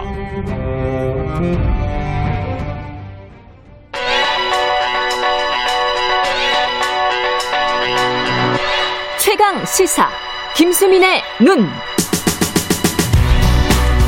네, 김수민의 눈, 김수민 평론가 나와 계십니다. 안녕하십니까. 반갑습니다. 예. 오늘은 기본소득 이야기 준비해 오셨군요. 네, 예. 이재명 경기도지사를 축으로 해서 기본소득 찬성 대 반대 논쟁도 있고 이게 예. 여권에서 있는 일인데 다른 한편으로는 또 기본소득 지지론자인 김세현 전 의원하고 음. 논쟁도 있어서 예, 이걸 오늘 한번 준비를 해봤습니다. 김세현 전 의원은 그러니까 국민의힘 네, 쪽이었죠. 예. 기본소득을 지지해왔군요. 김세현 전 의원이. 네, 예. 기본소득이 근데 정확한 개념을 이야기를 하고 해야 되는데 네. 기본소득은 뭡니까? 원론적으로는 모두에게 조건 없이 지급하는 현금 그게 오- 원론적인 거죠. 그렇습니다. 예, 모든 국민에게 네, 조건 없이 네, 그러니까 가구도 아니고 사람에게 그렇습니다. 그렇군요. 예. 그게 되느냐, 될까, 된다면 언제 될까, 뭐 이런 논쟁인 것 같은데, 이 이재명 지사의 기본소득을 비판한 사람들이 주로 이제 여당 쪽 네, 사람들입니다. 이낙연 대표, 정세균 총리, 임종석 전 청와대 비서실장, 김경수 경남도지사, 어, 대권 후보들이네요, 다. 네. 근데 김경수 경남도지사는 대선 불출마 선언을 했었고 예. 임종석 전 실장 같은 경우도 일단 총선 전에 예. 그 정계 은퇴 선언 비슷하게 했지 않습니까? 그래서 각각을 다 대선 전략이다라고 볼 수는 없을 것 같은데요. 음. 일단 좀 주장들을 뜯어보면은 각자 강조점이나 차원은 좀 다릅니다. 어떻게 다른가요? 이낙연 대표하고 임종석 전 실장은 모두에게 균등하게 지급하는 것은 현실적이지도 않고 정의롭지도 않다. 정의롭지도 그러니까 않다. 궁극적으로 반대한다라고 하는 입장을 내비친 거고요. 음. 정세균 총리하고 김경수 지사는 어, 지금 재난지원금 말할 때지 기본소득 얘기할 타이밍이 아니다. 그리고 내년 대선에 이게 시급한 과제로 떠오르지 않을 거다. 그러니까 전략적 차원에서 이견을 또 제시를 하고 있는 것이죠. 예. 근데 이것을 다 아울러서 보자면 한마디로 결과적으로 놓고 보면 민주당은 기본소득을 찬성하거나 최우선 과제로 놓는 정당이 아니다. 라는 음. 것을 좀 이들이 보여주려고 하는 것이 아닌가 싶고 예. 이게 어 기본소득 지지층이라든지 혹은 진보층 입장에서는 민주당이 기본소득을 당론으로 채택 안 한다고 해서 지지를 철회하거나 음. 뭐 이럴 가능성은 좀 작은 반면에 민주당이 조금 더 확장을 해 나갈 때 뭐 중도층이라든지 기본소득에 대해서 회의적이거나 반대층 이쪽은 기본소득을 너무 내걸면 이탈할 수도 있다. 이런 또 계산이 작용할 수 있는 것이죠. 이재명 지사가 이 이후에 뭐 반론이 있었습니까? 이 뒤에 반론을 했죠. 했는데 음. 같은 당하고의 논쟁이기 때문에 예. 최대한 경청하려는 자세를 취하고 있고 그리고 예. 본인이 획일적으로 뭐 기본소득만 지급하면 다다 이런 식으로 얘기한 적이 없 다라고 음. 그렇게 또 해명을 하고 있습니다. 이 기본소득 논의가 사실은 코로나19 재난지원금 이것 때문에 촉발된 측면이 크잖아요. 네, 예. 그래서 어떻게 보면은 코로나19가 만들어낸 시대 조류 그런 느낌도 들고요. 트럼프 네. 대통령이 또 전 국민에게 지급을 해버렸기 때문에 네네. 지난 3월이었나요? 그렇습니다. 예. 그래서 전 세계적인 어떤 논의가 되고 있는 것도 같습니다. 네, 작년에 전국민 재난지원금 지급을 할 때 기본소득 논의도 부상을 하게 됐는데 예. 공교롭게 대유행이 2차, 3차 이렇게 오면서 일단은 좀 어려운 곳에다가 몰아주자 이런 음. 여론이 조금 부상을 했고 실제로 선별 지급이 이루어졌죠. 그런 의미에서는 잠깐 잠복해 있는 측면도 있는데 저는 만약에 3차 대유행이 끝나게 된다. 그렇게 되면은 내수 진작을 위해서 전 국민에게 지급하자라는 주장이 다시 고개를 들 텐데 음. 그때가 이 지사 입장에서도 기본소득 논의를 더 본격적으로 펼 수 있는 기회가 되지 않을까 라고는 그런 예측을 해봅니다. 문재인 대통령이 언급한 뭐 국민 위로금 네. 그게 이제 기본소득 논쟁을 다시 촉발시킬 수도 있겠습니다. 국민 위로금의 규모가 어느 정도 되고 예. 작년에 있었던 전국민 재난지원금 이상이 될 수 있다면 음. 이재명 지사가 찬성할 수 있는 규모라면은 그걸 통해서 다시 경제 효과를 살펴보자 라고 하면서 어, 기본소득으로 정기적인 기본소득을 갈지 말지 이 논의가 촉발될 수 있겠죠. 국민의힘 김세현 전 의원은 어떤 입장이에요? 김세현 의원은 이 이재명 지사가 단기 목표로 음. 연 50만 원의 기본소득을 얘기했거든요. 연 50만 원. 네, 이거를 이제 김전 의원 입장에서는 예. 한 달에 4만 원 정도 주는 건데 그러네요. 화장품 샘플 같은 거다. 어. 그러니까 김세현 전 의원 입장은 어, 30만 원, 월 30만 원을 잘 준비해 가지고 시행을 해야 된다. 월 30만 원? 네, 그렇습니다. 아. 그래서 액수가 너무 적기 때문에 예. 어, 그런 목표를 세우는 것은 이제 사실 기본 소득이 국가 행정의 설계도를 새로 그리는 초대형 작업이다. 음. 라고 하는 것이고 그래서 출발점과 종착점을 제대로 잡아야 한다라는 입장인데 출발점으로서 너무 낮다. 이게 김세현 전 의원 입장이겠죠. 월 30만 원이면 지금 노인연금 정도 수준은 되는 것 같은데. 네. 그죠? 그것을 감당할 재원이 될까요? 5,200만 명에게 월 네. 30만 원이면 엄청난 액수가 나올 텐데. 그렇습니다. 김세현 전 의원은 일종의 포스트 박정희 구상을 하는 것 같습니다. 예. 그러니까 박정희 시대 이후에 발전 국가론이라고 해서 어, 국가가 경제 여러 분야에 개입을 하는 음. 그런 시스템이 청산돼야 된다. 라고 하는 게 김세현 전 의원 입장이에요. 그래서 국가 그러니까 정부를 이야기하는 거죠. 그렇습니다. 예. 작은 정부론이고 음. 공무원 수를 줄이자라고 공무원 하는 것이 줄이자. 핵심이라고 할 수 있을 것 같아요. 음. 그래서 이런 작은 정부론이 보수 진영에서 담론으로 채택한 지는 꽤 됐기 때문에 예. 나름대로 힘을 얻을 수는 있겠는데 근데 음. 한 가지 의문은 현재 보수 정당이 과거처럼 힘이 그렇게 강하지 않거든요. 예. 그런 상황에서 이 공공 부문을 축소한다고 했을 때 음. 공무원이라든지 이쪽하고 어, 싸움을 해야 되는데 그거를 음. 불사할 수 있느냐? 그 부분에 대해서는 좀 정치적인 그러네요. 의문이 남아 있죠. 그러니까 작은 정부를 만들고 그러니까 어지간한 복지제도는 다 폐지하고 기본소득을 주자 뭐 이런 건가요? 근데 김세현 전 의원의 경우는 기, 기존의 사회 서비스, 복지 서비스를 폐지하자는 건 아니다. 음. 라고 그 부분에서는 선을 긋고 있고, 아 작은 정부를 통해서 돈을 아껴서 네, 공무원 급여라든지 이런 것들을 아, 아낀다. 이런 발상이죠. 그런 발상이네요. 네. 예. 대선에서 기본소득 논의가 재보궐선거 당장 어 포함해서 네. 어떻게 논의가 좀 될 것 같습니까? 재보궐선거는 일단 후보들이 빈곤층이라든지 이렇게 음. 선별적으로 지급하는 걸 기본소득이라고 불러서 좀 혼선이 오고 있는데 네. 어, 현재 지- 지방재정 규모라든지 이런 것들에 비춰서는 좀 어, 적극적으로 내놓기 어려운 사정입니다. 그런데 대선으로 가면 중앙정부의 재정이 또 어, 더 많이 오르는 것이고 이재명 지사가 출마하느냐 아니냐 여기도 관건이 될 것 같고요. 그러네요. 네. 예. 그리고 국민의힘 측에서도 어, 구- 기본소득 논의에 열려 있는 주자가 나온다라고 음. 했을 때 양당 간에 한 명이라도 나오게 되면은 기본소득은 주요 쟁점으로 부상하는 첫 번째 선거가 다음 대선이 될 수 있습니다. 오늘 말씀 잘 들었습니다. 김수민의 눈 김수민 평론가였습니다. 고맙습니다.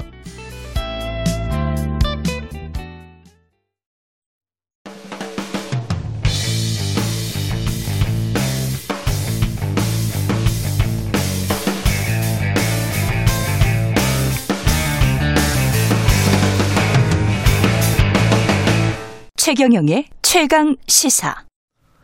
갑과 을, 이 단어가 희미해질 때까지 을의 목소리를 들어보는 시간이죠. 지금은 을밀 때.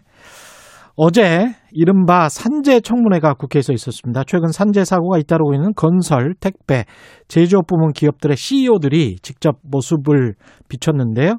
그중 가장 주목받은 사람 포스코 최종우 회장입니다. 유독 포스코에서 많은 사고가 일어나고 있는데요. 관련해서 민주노총, 금속노조, 포스코 지회, 한대정 수석부 지회장 연결해 돼, 연결돼 있죠? 예, 여보세요. 예, 안녕하십니까. 예, 어제 청문회는 보셨습니까?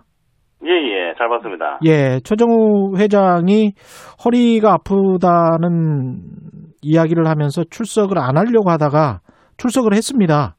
예, 예. 예, 허리는 아, 아프신가요? 어떻게 옆에서 보시니까 어떠세요? 예, 머리는 아프시다고 하시는데요. 예, 예, 뭐 현장에서는 허리가 아프고 몸이 아파도 예. 어, 휴가를 내지 못해서 출근하는 노동자가 많습니다. 예, 어, 그렇죠. 그런데도 불구하고 음.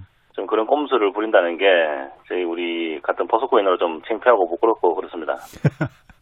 포스코에 지금 산재가 많이 발생하고 있는데 이건 사실이죠?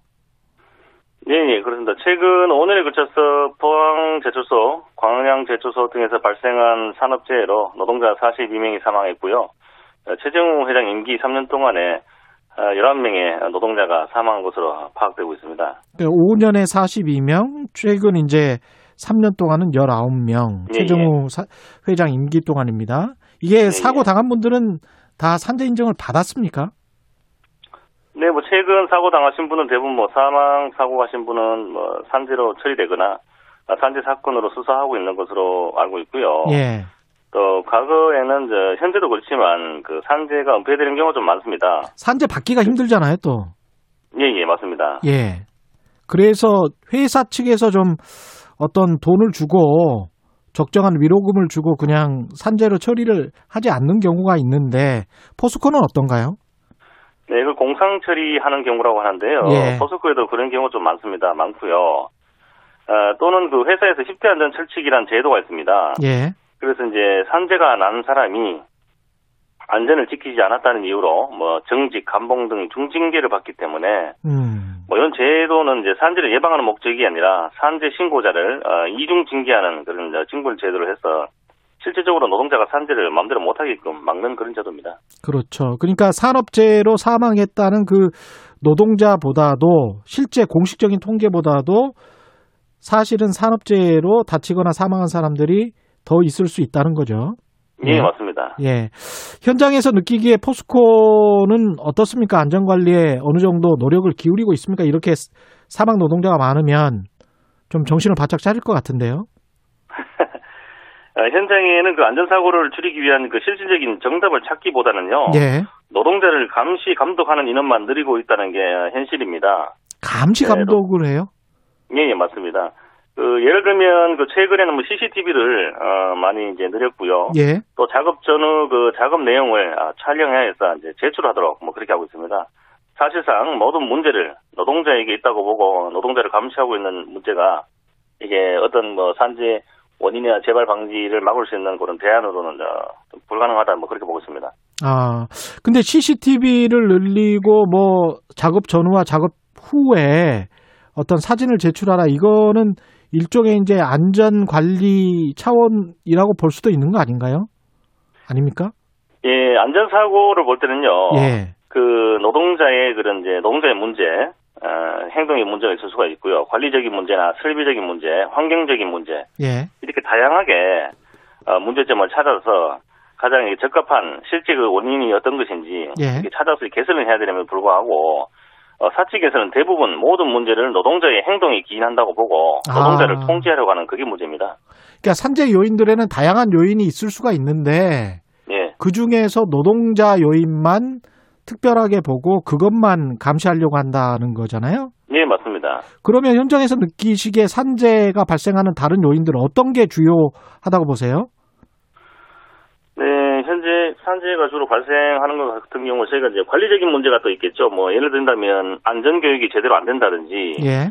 또 설비적인 문제로 좀 설비가 좀 노후됐다든지 예. 오래돼가 최근에도 사망 사고 난 거 보면 부식돼 가지고 이제 빨려 들어가서 이제 사망하셨지 않습니까? 예. 그런 문제 또는 환경적인 뭐 유해 물질이 많이 배출되는 장소에 어, 제대로 된 교육이 안 됐다든지 뭐 이런 문제가 좀 산재를 많이 유발시킨다고 봅니다.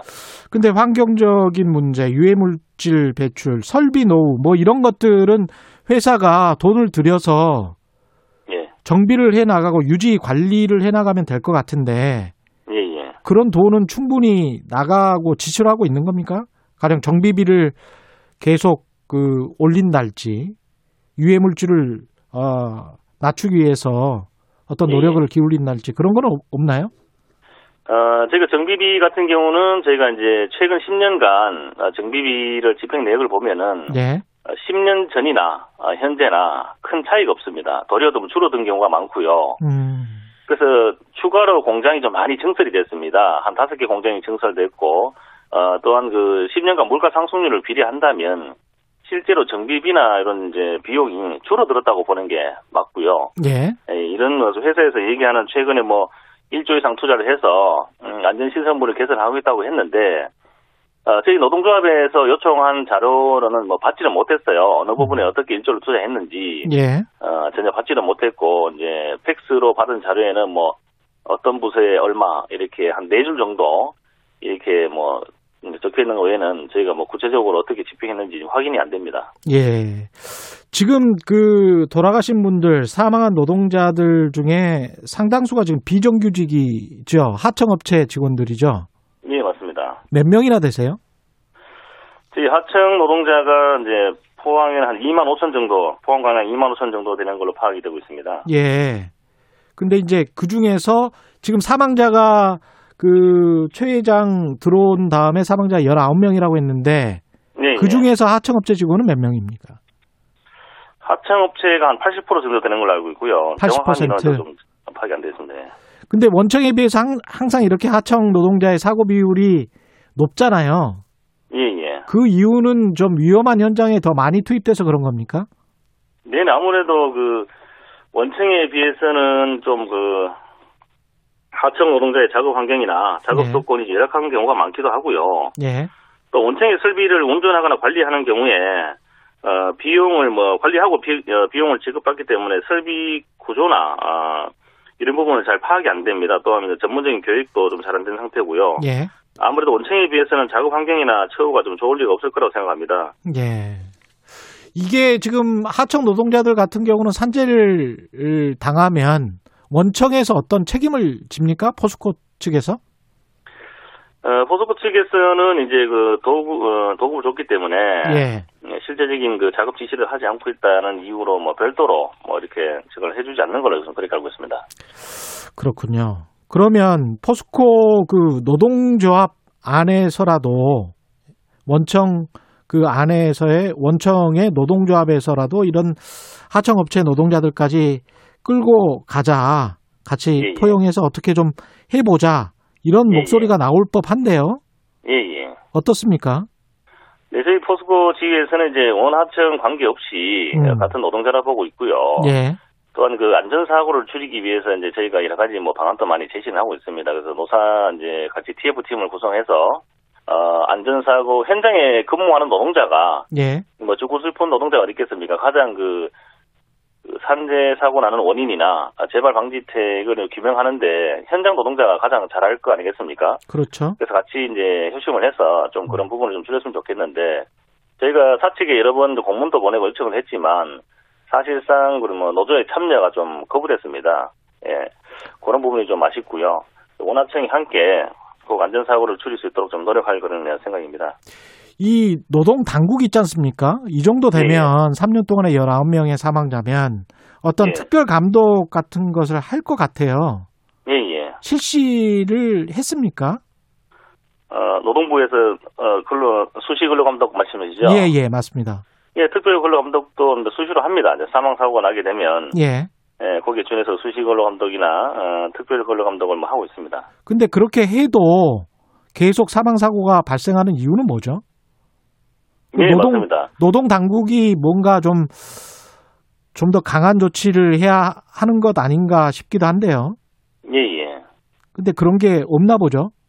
예, 저희가 이제 같이 이제 활동을 해보면요. 예. 노동부 근로감독관님도 똑같은 얘기입니다. 현장을 가게 되면, 뭐, 대부분 관리자들이 이제 지정했던 이제 정해진 통로로 많이 이제 이동을 하지 않습니까? 예. 어, 정해진 통로로 이동을 하고요. 또 감독관님들이 그렇게 얘기하십니다. 이제 뭐 평가할 때. 가보면 이제 청소가 다 깨끗하게 되어 있고 공장 가동이 안 되는 겁니다. 아, 그리고 공장이 가동이 안 철수가 돼? 돼 있는 상태고. 예. 그렇기 때문에 제대로 된 근로 감독을 하기가 사실 어렵습니다. 어렵고요. 음. 이 사업주의 그런 강력한 그 안전 사고를 끊겠다는 그런 의지가 제일 중요하게 보이고요. 예. 어, 저희 생각에서는 뭐 사업주를 이제 그 강력하게 형사 처벌을 한다든지 강력하게 뭐 징계를 해야 그게 좀 개선될 걸로 보이고요. 현행 제도로는 저희가 뭐 현장 방문 특별 근로 감독이나 수시 근로 감독을 해도 좀 개선되긴 좀 어려운 구조로 뭐 그렇게 보고 있습니다. 특별 감독이나 이런 것들이 눈 가리고 아웅일 수가 있겠네요. 그러니까 감독관이 가면 가는 그 날에 이미 회사에서 알고 예, 예. 청소 다 해놓고 예. 그 다음에 좀 위험하게 보이는 것들은 작업을 멈추는 겁니까? 그러면? 예, 그렇죠. 공장 뭐 가동 정지하는 거죠. 아 그러면 작업 이제 준비되던 작업도 다 취소하고 작업자가 현장에 사람이 없는 거예요. 그래서 근로 감독관님들이 뭐 현장에 왜 이렇게 사람이 아무도 없느냐 하는 음. 데마다 이렇게 얘기가 하시고 실제로 알고 계세요. 아 그러면 와서 이제 평가를 할 게 없네요. 그렇죠. 뭐 크게 평가할 게 없죠. 그러면 어 뭐 괜찮게 진행되고 있네. 현장은 깨끗하네. 뭐 예. 이렇게 되는 겁니까? 그렇게밖에 안 되고요. 그럼 결국 이제 노동자가 과실로 사망하게 됐다 이런 결론이 계속 반복적으로 나오게 되는 거네요. 아까 모두에서 예, 그렇죠. 말씀하셨던 예. 것처럼. 예, 맞습니다. 음, 그 불시에 일시에 어떻게 좀 찾아가는 그런 특별 감찰 제도 같은 게 없나요? 네, 현행법으로는 없는 걸로 알고 있고요. 예. 어, 뭐, 어차피 포스코나 기업체 자체가 그 개인 그 사기업이기 때문에 예. 근로 감독관님도 뭐 자유롭게 마음대로 출입할 수 있지 않는 걸로 알고 있고요. 예.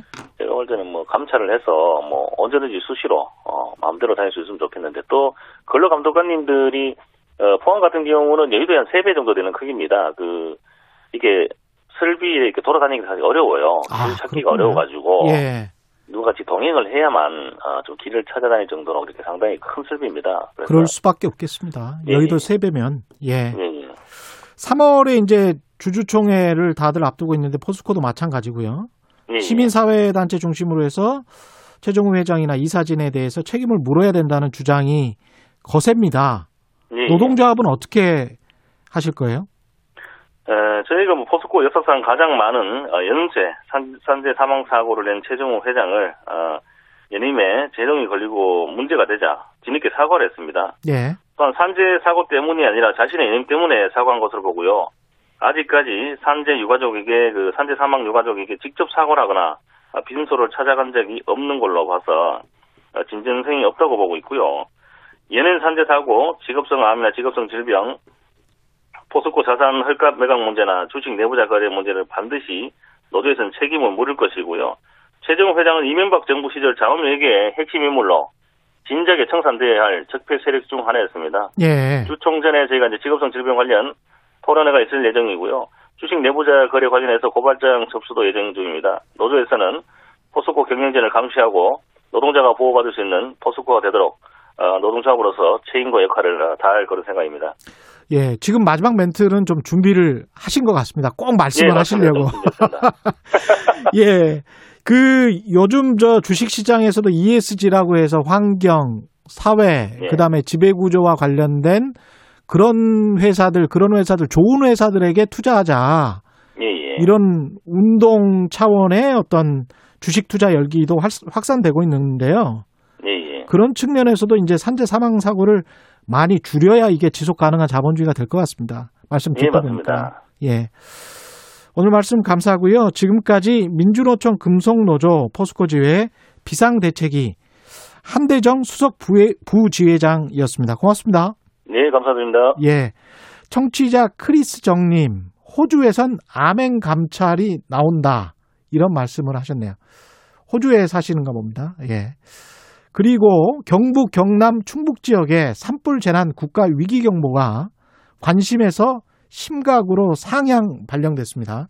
산불이 발생하지 않도록 소각 금지 및 화기 물 화기물 소지, 입산 금지 등 불시 관리에 각별한 관심과 주의를 기울여 주시기 바랍니다. KBS 1라디오 최경련의 최강 시사 듣고 계신 지금 시각은 8시 45분입니다.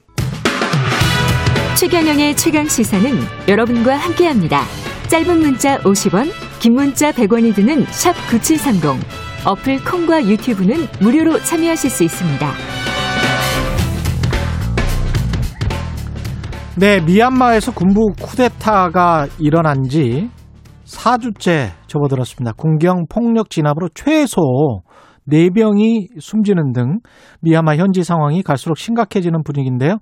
한국에 거주하는 미얀마인들도 쿠데타 반대 운동을 펼치면서 국제사회 연대를 호소하고 있죠. 미얀마 출신 인권 운동가입니다. 소모뚜 씨 전화로 연결해서 미얀마 현지 상황과 국내 쿠데타 아, 반대 운동 소식 들어보겠습니다. 안녕하십니까? 안녕하세요. 예, 소모뚜 씨는 지금 한국에 계시는 거잖아요? 네네. 한국에 사신 지는 얼마나 되셨습니까? 제가 95년도 3월에 한국에 들어왔습니다. 아유. 25년 넘죠. 아, 오래되셨네요. 예. 네네. 95년도면 제가 KBS 입사한 날인데, 입사한 해인데. 25년이나 되셨군요. 네네. 예. 그동안에, 근데 한국에 계시면서 어떤 일을 해오셨습니까? 네. 처음에 일하러 왔죠. 예. 일하면서 한국이 민주화가 되는 것을 저는 예, 똑똑히 보게 됐죠. 아, 사람들이 자유롭게 발언하고 예.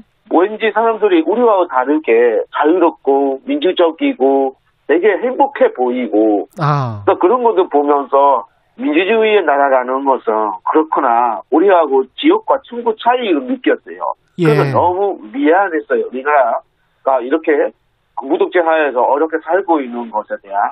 아, 그래서 미얀마에 한국의 계시는 분들에게 미안했다 그 말이죠. 그렇죠, 그렇죠. 예. 그래가지고 왜 우리는 뭐 이렇게 못 살까? 우리 문제가 뭐야? 하면서 여기 한국에 와 있는 그 민주화 운동하시는 선배들하고 손잡아서 그때부터 예, 미얀마의 그 민주화를 위해서 예, 나름 예, 열심히 했었고요. 예. 그리고 한국 내에 한국인들은 되게 행복한데 한국에서 거주하고 있는 외국인 노동자들은 그렇게 행복하지 않으니 이 예, 외국인 노동자로서도 또 인권 활동을 했었습니다. 아, 외국인 노동자의 권리도 보호하려고 노력하시고요. 예, 맞습니다. 소모두치가 지금 미얀마에 가족을 두고 계십니까? 네네. 그 어머니와 아버지 계십니다. 어머니 아버지 계세요 거기에. 예, 예. 예. 그러면 어머니 아버지 지금 안전이랄지 건강 굉장히 신경 쓰이실 것 같은데 괜찮습니까? 아, 건강에는 문제가 없으시고요. 네. 아직은 건강들 하시는데, 뭐 안전이야, 미얀마 전체가 안전하지 않으니, 그거는 지금 안전하다고 말할 수는 없습니다. 예. 미얀마 어떤 도시에 살고 계세요? 저 양궁에 삽니다. 아, 양곤. 거기가 이제 경제 수도라는 곳이죠? 맞습니다. 예. 예. 지금 현지 상황을 들어보니까 10대 소년이 시위 중에 숨졌다. 이런 소식이 들리고 있고요. 지금 현지 상황을 좀 듣는 통로가 있습니까?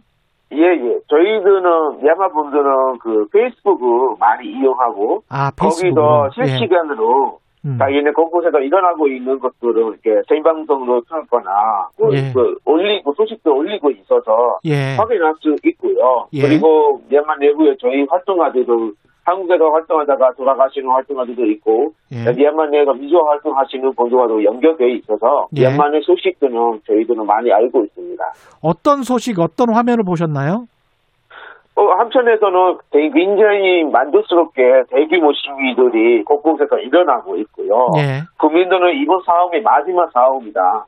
이번에 우리가 이기지 못하면 앞으로 100년도 못 나가게 구구독재 하에서 옛날 50년 같이 예. 어렵게 힘들게 탄압받으면서 살아야 할 것이다라는 그 두려움 때문에 지금 열심히 민주화 이게 시위들을 하고 있고요. 마지막 싸움이다. 한편에는 예. 그렇죠. 한편에는 이 군경이 실탄도 쏘고 또 고무탄, 색총을 쏘면서 심지어 그 주변에 아파트에서 구경하고 있는 국민들에게도 이렇게 쇠총을 쏘면서 굉장히 물, 불법 상태로 아 자기네 뜻, 이 무기만 있으면 모든 거 다 해도 된다라는 뜻대로 하고 있죠. 그 밤마다 네, 그 시민들의 집에 강제로 들어가가지고 막 대문을 부시고 강제로 들어가서 시위에 참여하는 사람들은 하나둘씩 잡아가고 있고 아. 저 심지어 그 동네가 불안하기 때문에 시민들이 자발적으로 자유방법 활동하고 있잖아요. 그런 시민들에게도 총으로 쏴가지고 어제 머리에 총 맞아서 한 번 돌아가셨고요. 문을 부셔서 잡아간다는 게 그 시위를 했던 사람들을 찾아내서 색출해서 문을 부셔서 잡아간다는 거죠?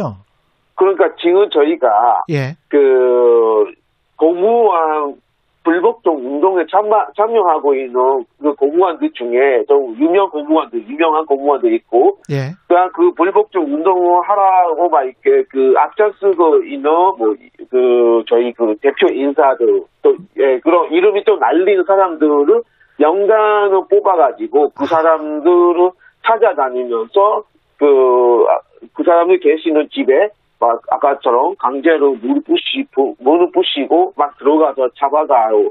어디로 잡아가는지, 뭐 때문에 잡아가지 하나도 이렇게 밝히지 않고 그냥 잡아가는 겁니다. 그 한국에서 과거에 제야 인사들 탄압한 것처럼 똑같이 하고 있네요. 맞습니다, 맞습니다. 예. 이 젊은이들이 굉장히 분노하고 있다는 이야기를 들었습니다. 그래서 청년 세대 참여가 활발하다고 들었는데요. 네네. 맞습니까? 이유는 뭔가요? 저희가 1988년도에도 8888 민주항쟁이 일어났었습니다. 아, 미얀마에서는 2000, 예. 예, 예. 2007년도에도 샤프론 항쟁이라고 시민들이 주도하는 시위도 민주항쟁도 일어났었습니다.